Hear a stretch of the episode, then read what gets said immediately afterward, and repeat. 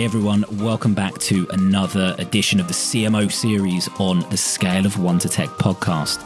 This month's guest is Mai Fenton. Mai is CMO over at Superscript. She's a 20 year marketing veteran who's previously worked at companies like Unidays, Pentland Brands, and TK Maxx. Now, being an Asian woman, Mai has endured her fair share of challenges throughout her career, which has shaped her professional mindset.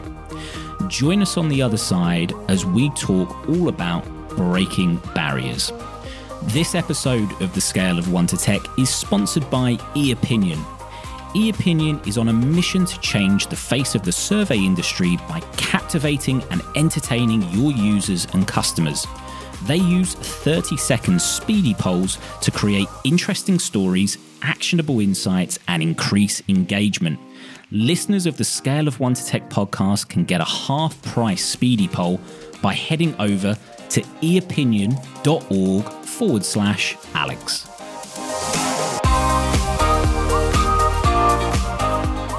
Mai welcome to the show.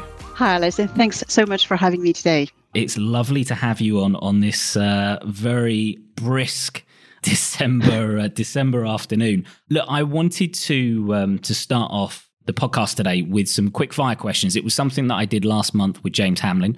I thought it was a nice a nice way to introduce you to uh, to mm-hmm. the audience. So, Mai if I may, first one. When I was young, I wanted to be a. I wanted to be a surgeon. Okay. When I was young. Why was that? I wanted to save life. Mm-hmm. I wanted to do something really meaningful. And then I discovered that I was better at other things throughout my educations. Sure. Uh, I do come from a, a, sort of medical family background, I guess. My father was uh, in the medical profession, a professor of medicine, tropical diseases, and so on. So, yeah, I kind of regret not being good enough at certain topics to, to make it to be a surgeon, but things change. So tell me, tell me next. Then, my first job was. My first job was a summer job as a student, stacking shelves in a supermarket in the footwear department, uh, having the lucky job of pairing up shoes at the end of a, of a very busy day. Quite cruel. if I wasn't a marketeer, I'd be a. Yeah, unfortunately, yeah, I can't answer a surgeon, uh, but I would be I would be working. I think I would be working in a in a people HR role, mm-hmm. or I would be working for a social mobility charity. Okay, that's cool. What are you What are you currently reading? Ah, uh, well, I've started. I've just started a new book, which is Man's Search for Meaning by Viktor Frankl. It's quite an old one that I probably should have read ages ago, but it was recently recommended by one of my colleagues. Mm-hmm. So I'm at the beginning of my journey, and I thought I, I really like the, the, the premise of the book and the author uh, kind of retelling his his story as a survivor of concentration camps and mm-hmm. what, what he learned about you know, surviving through this kind of focus on, on your purpose in life. Very nice. Very nice. And the final one, Mai tell us something about you we wouldn't get from your CV or LinkedIn profile. Well, I get my best ideas when I'm asleep at night. Okay. I get some really good ones, well, big or small, but I often wake up with some fantastic idea about a marketing campaign or a new product feature, things that are a bit uh, extreme, things that uh, actually we, we managed to bring into some of our, our creative brainstorms and make something of. Nice. So do you, do you get up and jot it down quickly so you don't forget it or? No, no, I don't. I don't. I usually remember in the morning. Oh, I mean, nice. to, nice. to, be honest, when I wake up, I struggle to go back to sleep often when I've had an amazing idea. yep, yep. No, that makes sense. Yeah. I've, I've had a few of those, and, and you wake up, I've woke up the next morning I go, I remember that being really good, but what was it? So, yeah, I, I have to try and pop it on my phone or send it to myself as an email. But okay, lovely. So, Mai your CMO at Superscript, what is Superscript all about and what makes it unique? Ah, so Superscript. Superscript is a, is a tech scaler that's changing the way business is insured. Mm-hmm. So, and by putting the customer first. So, so what we do is we combine our in-house expertise in broking with next-gen tech, data, and machine learning in order to offer fully guided custom built insurance, mm-hmm. uh, which small businesses can purchase by monthly subscription and fully online if they want to, or with assistance or advice if they prefer. So we basically flip things around versus traditional insurance if you think about it, first we, we debundle insurance and mm-hmm. instead we provide customizable cover that matches each business's individual profile. But also with Superscript, you're not locked into annual contracts. You can buy your business insurance as a monthly subscription, okay. meaning you can edit your cover or mm-hmm. you can add or remove uh, products monthly as you need and without penalty. So when you think of the pivots businesses have had to make during the pandemic, I think mm-hmm. it is really clear to see how relevant and valuable our proposition is to, to SMEs uh, because it's not just the global distillery that's uh, moving from gin production to hand sanitizer production, but mm-hmm. it's it's the restaurant that turns into a grocery supply. It's the the physical shop or the yoga teacher that that moves fully online. So, but simply, what makes us unique is we provide customizable, flexible, subscription-based insurance designed for for the ever-changing needs of of small businesses. Okay, lovely. Give us an overview of yourself though how how have you got to where you are today as cmo at superscript what's your what's your journey been it's been a long journey. I've uh, I've been in marketing for for 20 years or so, and mm-hmm. uh, I've worked across various industries, uh, including consumer packaged goods. I mean, we we call it FMCG here in the UK, but lifestyle and retail and e-commerce. And before I landed in in tech, and you know, I think during my career, I've made loads of moves from one industry to another, from roles that are had very different scopes and objectives. And I think that's uh, that's probably what led me to Superscript is the diversity in my background and experience mm-hmm. that uh, a business like Superscript needed to take them to the, the next level to Series A. And I guess during my career, uh, in different shapes or form, I've led marketing efforts at businesses of all sizes, in fact, you know, from, from seed to established corporates, to help supercharge user growth and customer engagement. So it's the, the customer acquisition side of things. It's about making your platform sticky and getting customers to to constantly engage with with your product and your brand. I think that uh, that, that was valuable for, for the founders of Superscript. So I joined about two years ago when when it was called Digital Risks okay. as the first chief marketing officer. And uh, we went through a Series A round of funding in 20 19 mm-hmm. and you know heading towards uh, our next round now so it's really really exciting times. Nice. Something that i really liked about your background and profile similar i think with uh, a few episodes uh, ago interviewing shira from trinity london is this is the fact that you kind of made that transition from sort of you had an fmcg fashion b2c retail background coming into a sort of tech driven startup environment. How did you find making that transition? And, and what have been some of the i guess key differences between the environments that you've been in before and and this sort of tech environment? I think to start with i think throughout my career i've made quite significant changes. Mm. it's, it's talking moving from from cpgs to bricks and mortar retail from bricks and mortar to e-commerce and then to wholesale even. I've done i've done a bit of, of everything. So i guess I'm used to adapting and also bringing with me key skills and talents that transcend industries and are uh, valuable mm-hmm. in, in my next job. And I guess a lot of this was obviously useful for me moving to Superscript. And, and I transferred a lot of it into Superscript, you know, coming from a consumer business and marketing Superscript as a B2B, technically a B2B business, but as a yep. consumer brand is something that I'm able to do because of my, my history in B2C. But I guess what I didn't expect, which is really fascinating, is Superscript being a tech business and insurance business is the, the amount of, of data we have at our fingertips. And the transition has been really super exciting. It's, it's the, the whole the whole discovery of data we, we have at hand and how we can leverage it to on every front, whether it's the demand side of things and optimizing campaigns and targetings and conversion rates and product, etc. So I have to say there's been a big, big learning curve for me. But I think all in all, it all, came together. I think this is what made me a, a stronger marketer to take on the role, such as Superscript, you know, in, mm-hmm. in, InsurTech. And it's really fast moving. The, the, the, I was lucky to have always been in roles that were fast moving, uh, really at pace in trying to do a lot as well uh, mm-hmm. uh, and being able to juggle different things every time.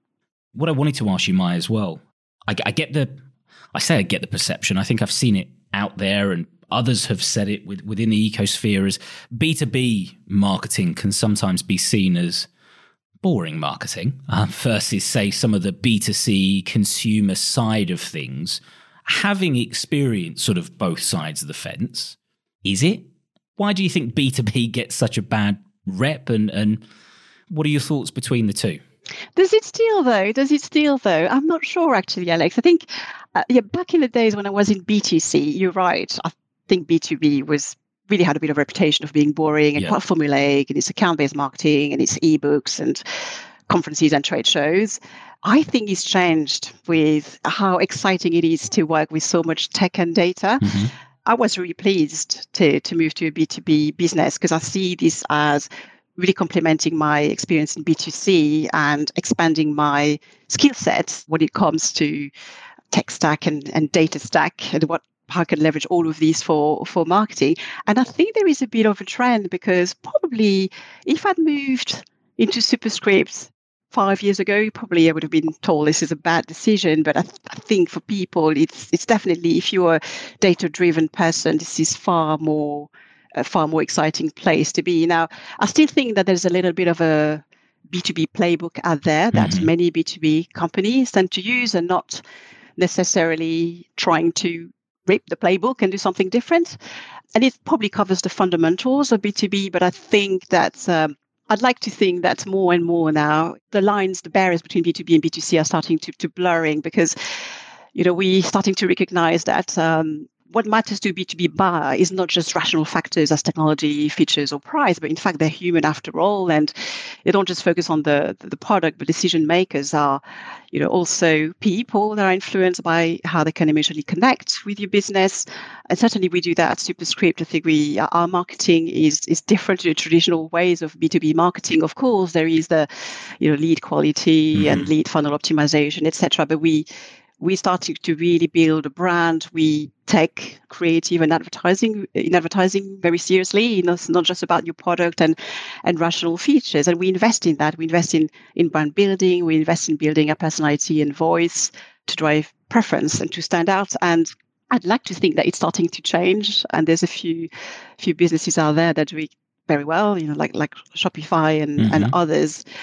So, in my opinion, and maybe I'm a bit biased having now joined a B2B business, I think it's not as boring as it used to be. No, that makes sense.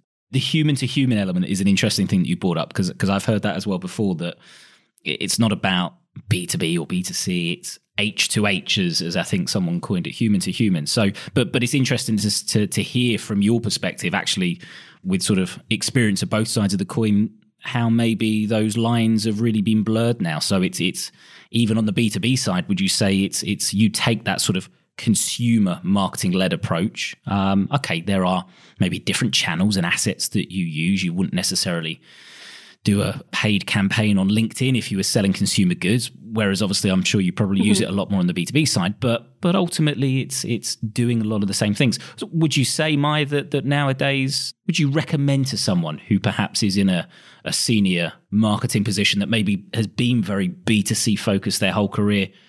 Should they make that move perhaps and check out the other side of the fence, so to speak?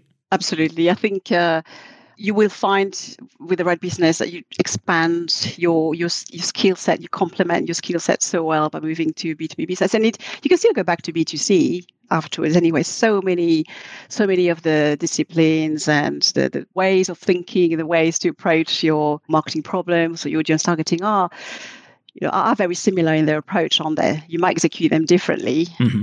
but it's it's the same marketing thinking after all, you know, understanding your your audience and you know how to find them, go after them, how to enhance your proposition, and so on within. So yeah, the answer is a definite, definite, a yes. definite yes. Do it, do it. Yeah. Get some experience. Mai the key theme I, I, wanted the key theme of this podcast obviously to be around breaking barriers. You're in insure tech at the moment. I know other sort of tech spaces like fintech here they're, they're known for being quite male, white male dominated. Being an Asian woman yourself, what are some of the challenges that, that you faced throughout your, your career working in environments like that? And I guess more importantly, how how have you overcome them, or what have you done to overcome them, and and how do you think it's made you a stronger person? Yes, I think uh, the, the challenges I faced is being a woman in a male-dominated team. It's not just in insurance, to be mm-hmm. honest. I've, I've had prior roles where I was the only woman in the leadership team, and having to feel like I had to break the boys' club to be heard. Mm-hmm. it's being a woman, it's being an Asian woman. And I think it's because I'm, I'm Vietnamese, I was brought up with a certain culture of, of humility and I'm not the one to boast. I don't like to be in the limelight, that kind of stuff. And, and other people are pretty good at that, right? Being heard. So I had to face to overcome that personal hesitation in in, in stepping in and, and being heard. And, and to be honest, I, I struggle in the early years of my careers. And, and one of the best advice I would give to, to young female is, is believe in yourself, in what you know, in your skills, in what you've got to say. I've suffered imposter syndrome, like like I think quite a few women do. And um, I think that the first thing is is really know your worth and, and appreciating what you're worth and the unique skills you bring to your role. And when I once I overcame that, and also that I understood actually it's it's okay to fail or to not say the right thing straight away, yep. I was really able to to open up and, and speak up in meeting and be heard. And businesses realized the, the value uh, I could bring to them it takes a lot of um, self-awareness first mm. of all that you're doing that thing that you don't want to be doing and, and then a lot of, of effort in, in planning as well so one of the things that i used to do when i was that more hesitant women was really prepare ahead of a meeting right. uh, if i can give some some advice to younger versions of me would be prepare for a meeting think of the three key things you absolutely must say and be the first one to say because some of my biggest regrets or biggest mistakes in my earlier career was to keep quiet what was the fear? Being judged, I think. I think it was probably being judged when you're rather young. And I guess I've always worked in the UK and English was not my first language. And there is this as well, I think, is uh, saying it wrong or being judged for not saying it quite, quite right. And actually, there's no right or wrong. and uh, yeah, this is this is how I overcame things, just tricky things I want to say, and it it really works. I, will check my to say list during conversations, uh, get my point across and get the credit for it. I think in my current business, it is challenging because we're not just an insurance business, which mm-hmm. is known to be white, middle aged male dominated, but it's also a tech business. Mm-hmm. It's incredibly difficult to bring more more women into the business. We really want to. We really want to readdress the balance. We've we've put a lot of effort as a business to address that. You know, address unconscious biases at all levels, whether it's in the way we write job description or how we evaluate candidates and so on and so forth. But there's just not enough applicants for our roles because we tech plus insurance blended in.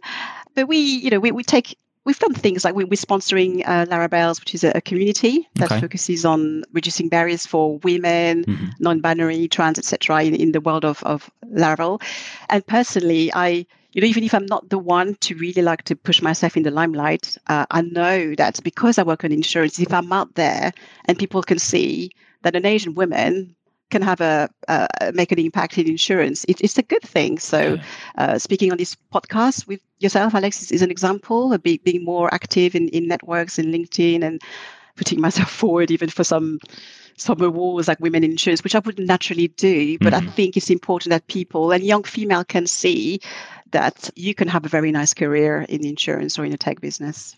Definitely, and and I guess having perhaps gone through some adversity throughout your career and, and, and into a, a position as you are now of CMO, do you feel, I guess, somewhat of, of an importance to, to be that role model for future women CMOs out there? Yeah, yeah, I would like to think that I can help some future CMOs in, in that way and be a good role model. Is there anything as well? I know you mentioned about sort of looking over job specs and making them more inclusive. Are there any ideas that, that you've had personally that you feel would be good for more businesses, certainly those in, in sort of male dominated environments like InsurTech and FinTech and, and others that would help those businesses to attract more more female talent?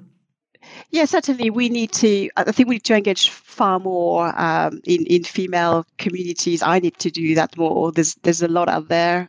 The most challenging areas for us are in technology, engineering, mm-hmm. and in the the broking side of things, which are really really male dominated so we need to get out there i need and the female in in superscript need to get out there more and, and showcase what a you know great place it is to be for women i mean we we're lucky to have founders that are exceptional like that. They mm-hmm. they really mean it when they believe in diversity and want to bring more diversity and inclusion to to the business. So we, we started to put together, you know, task force as well. And one of the things is is about that is reaching out to these uh, communities of younger younger networks as superscript through our female leaders at all level. When I mean mm-hmm. leaders, is really female female at all, all, all levels. Uh, I, I, personally do some mentoring as well, youth mentoring, um, and it's not it's not about selling superscript or insurance specifically, but I think it says I'm doing it as a female mm. mentor in a in a senior role as well because I think it's important for other young women to know that you know your career doesn't stop when you have kids, for example, or when you uh, when you reach a certain levels. I think it's is very very important. I was going to quickly ask you though, and, and I'm happy, obviously, definitely plug in the community or communities because there might be right some some female CMOs listening to this who who would be interested in getting involved in in those communities to help the next generation, or you never know, there might be. Um, a more junior female marketeer who would love to get into one of those communities to to help her get to to where you are as a CMO. What communities are? Have you got any names? Are there any particular sites that, that these people can go to and get involved with? Yes, there's a few uh, communities that I'm part of. One mm-hmm. is the FinTech Marketing Hub. It's for marketers in the FinTech industry. Okay. Another one is the CMO Alliance as well, which is followed by a network of not necessarily just CMOs, but marketers. And are they female specific communities or have they sort of branched branched off and got No, no, no, they're not actually. But I I I probably should spend some time thinking about what female focused communities I could sort of help engaging with. Definitely. You you mentioned about being a youth mentor, Mai, and it's, I think you do. Is it a charity for sixteen year olds on the side? I mean, how did you how did you get into that? What what does it involve? How did I get into that? I think one of my connection was uh, mentioned it on LinkedIn. Actually, okay. Uh, they were a mentor for this charity called Brightside, and I saw that. And you know, I do a lot of mentoring on the side, which is not structured, right? So it's of my own back, and yeah. I'll I'll just go and support young females of connections, etc. I'm very happy to take a phone call, talk for someone for half an hour who wants to know what to do with their career and so on. And I thought I could probably use that passion of mine to to to the benefit of, of, of more young people, mm-hmm. especially those who are more in need because they come from underprivileged backgrounds. So I reached out to the, the charity, which is Brightside, mm-hmm. and, and became a, a mentor because they're, they're really a social mobility charity and they help young people from disadvantaged cold spots in the UK to, okay. that don't have a network, that don't have siblings or parents with a network, with people to talk to, to have conversations with them uh, about what they want to do in future, education, uh, any other questions that they may have that they that it needs an experienced, more experienced person to help them with. And that's been that's been really, really good because the feedback is is always so nice. You know, yeah. you can imagine there are young people that don't have anyone to talk to. It's all it's all been online, and uh, I've done a few programs now for Brightside, and uh, I'm, I'm, pleased because you, every year they publish the the social impact results, and it seems like it's a program that mm-hmm. uh, is is really valuable to the, the, the young people on the program. Good, good, and that's really good to hear. Mai, I wanted to talk about T-shaped marketeers. It's something that, that sort of came up in a an early episode with Mihal, but you've actually implemented that whole sort of T-shaped marketeer philosophy, if you like, uh, at, at, Superscript. Why did you choose that path? How did you go about it? What, what have you what have you found to be the results off the back of it? It is. It's very simple. I think it's um, it just starts with an attitude, doesn't it? So. Mm-hmm. I really wanted to put a, a good emphasis on, on collaboration because we're scaling business, we're scaling team. When I started nearly two and a half years ago, there was three of us in marketing. There's now 14 of us. So okay. it's, it's, it's been scaling really fast. And with scaling, you tend to bring some experts right in individual channels uh, as you as you grow your team. But what i didn't want is for for them to work in silos. So big emphasis on on collaborations. I, I tend to focus on team wins not individual wins.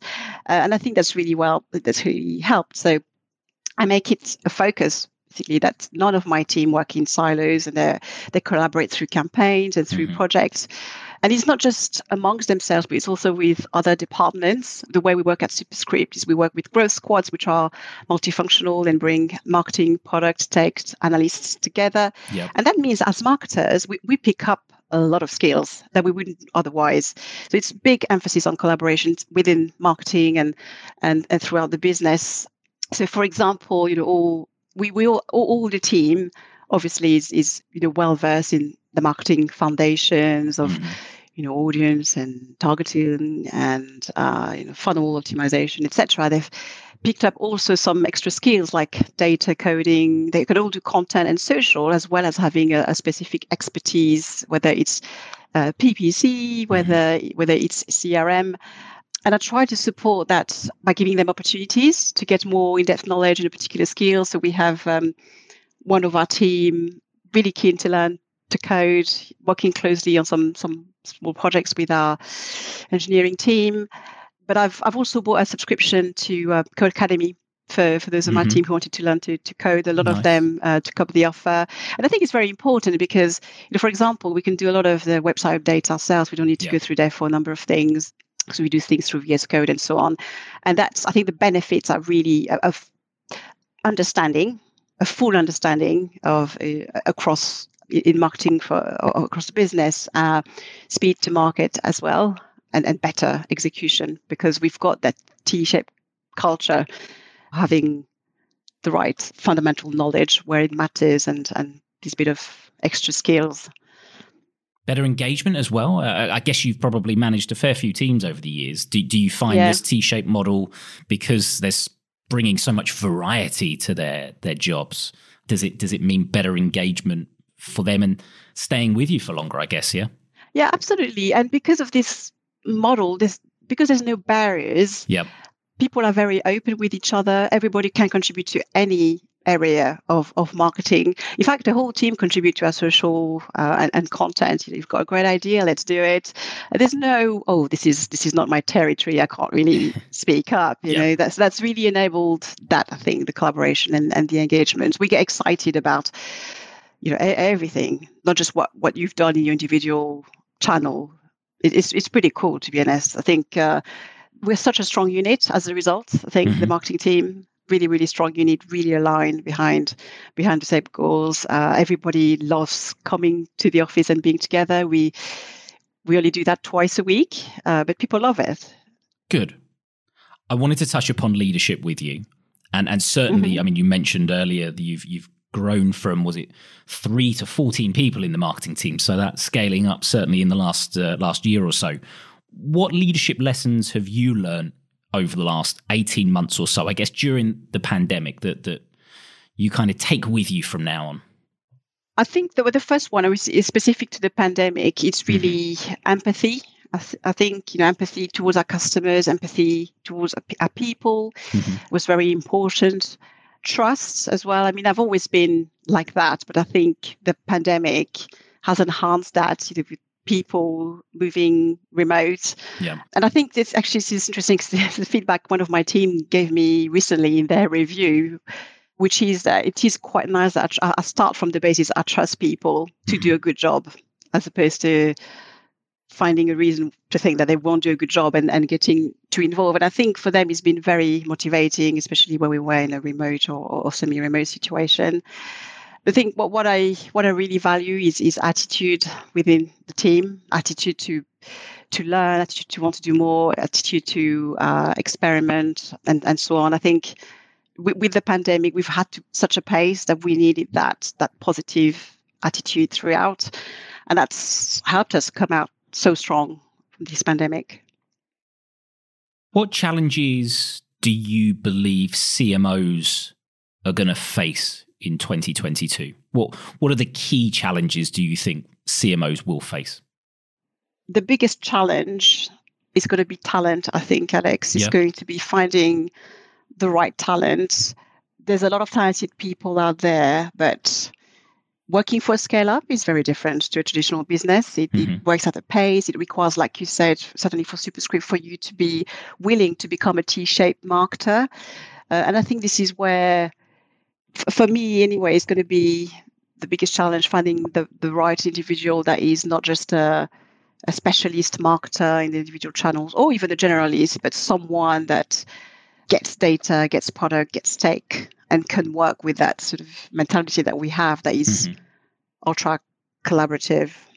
And to be fair, we we didn't set this up, by the way, for anyone listening, but it, it very much nicely takes me on to the next area I wanted to, to cover, which was going to be around hiring.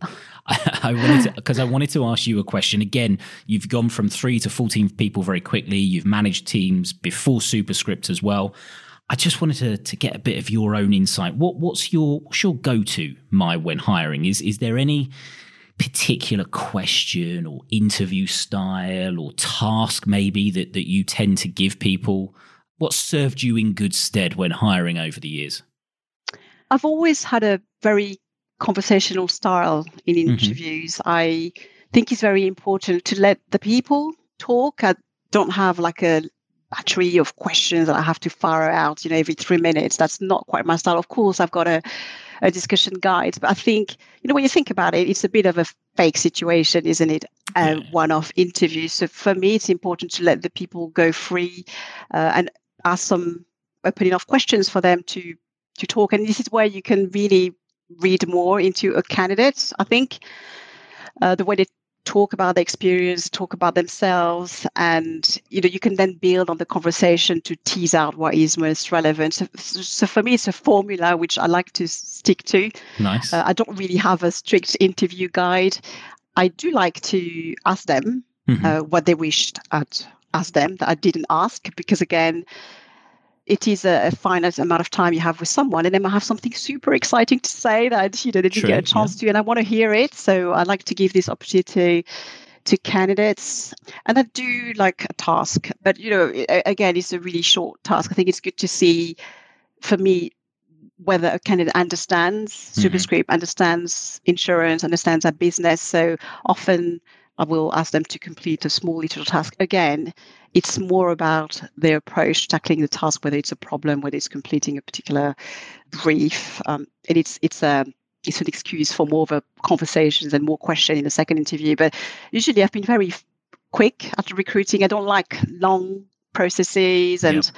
multiple multiple interviews i find peer interviews to be very important What's so bringing other team members in do you mean yeah, other teams. Right. So uh, f- from from other departments, uh, okay. uh, whether it's product underwriting or whatever, like key stakeholders that I would have to work with. And often I would end also with a bit of a team chat. So, so some of my teams would put themselves forward to either have a drink and then we're back to the office or have a quick lunch with, with the candidate to see if there's any sort of chemistry there. Again, because I think working for a scale up is, is very different, right? So if you say you're somebody who's very corporate, very structured, that doesn't like ambiguity, etc., it's probably not right for you. And uh, you, you can sometimes uncover some of these things in a more casual setting than you would in a direct direct interview. Okay, now that all sounds really good. Give us um, some secret insight, Mai. What's what's the latest tech?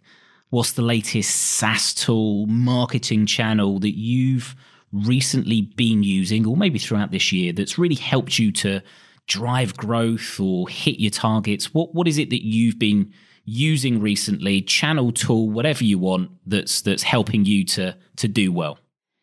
So I'm going to answer your question with not a channel but a tool that okay. I love and that we all love in marketing, which is Tableau, which allows you to pull your data and analyze it and visualize it in the way that provides you very useful insights and actionable insights. Okay. For us in marketing, it's been fantastic because we we all have access to Tableau. It's, it's self-serve. We can pull different data sets, run all sorts of analysis, and it's been amazing how we could pull some of the data to use back into some of our channels, whether it's for creating lookalike audiences or optimizing a conversion funnel, etc., with phenomenal success. So I I'm super excited because I come from a, from in my previous companies I would have to always ask a BI analyst for right. a bespoke piece of insight. I would have mm-hmm. to make different you know requests or raise a ticket just to get a bit of a you know a bit of data here or there. Whilst here, every day marketers at Superscript would use Tableau. That's and that's not just your digital marketer or your UX people in, in product, but um, a PR manager, for example, uses that tool a lot. Can create mm-hmm. great analysis, great stories as well. So it is it's just a phenomenal phenomenal tool. And I'm so grateful that we, we have it now because we can, again, move at pace. We don't have to raise a ticket, wait, wait for analysis to then move on. And we can use it for tracking experiments and all sorts. Uh, it's it's uh, it's fantastic. It's been a fantastic tool. Lovely. Good. Now, Mai for anyone that um, that perhaps wants to to follow up with you after this podcast, maybe to talk more about these uh, these communities or moving, transitioning from B2C to B2B, best way to get in touch with you is is that via LinkedIn? Yeah, definitely LinkedIn.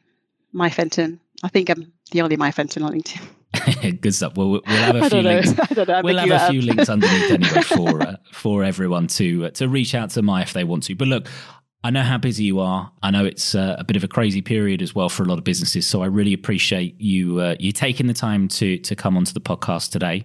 And uh, yeah, I've really enjoyed speaking with you. Thanks so much for having me, Alex. Thanks again, everyone, for listening to another edition of the CMO series on the Scale of One to Tech podcast. I wanted to take this opportunity as it's the last podcast before the uh, festive season to wish you all a very Merry Christmas and a Happy New Year. I've got lots of CMOs lined up to speak with in 2022, and I'm really looking forward to uh, to sharing all their stories, insights with you in the new year.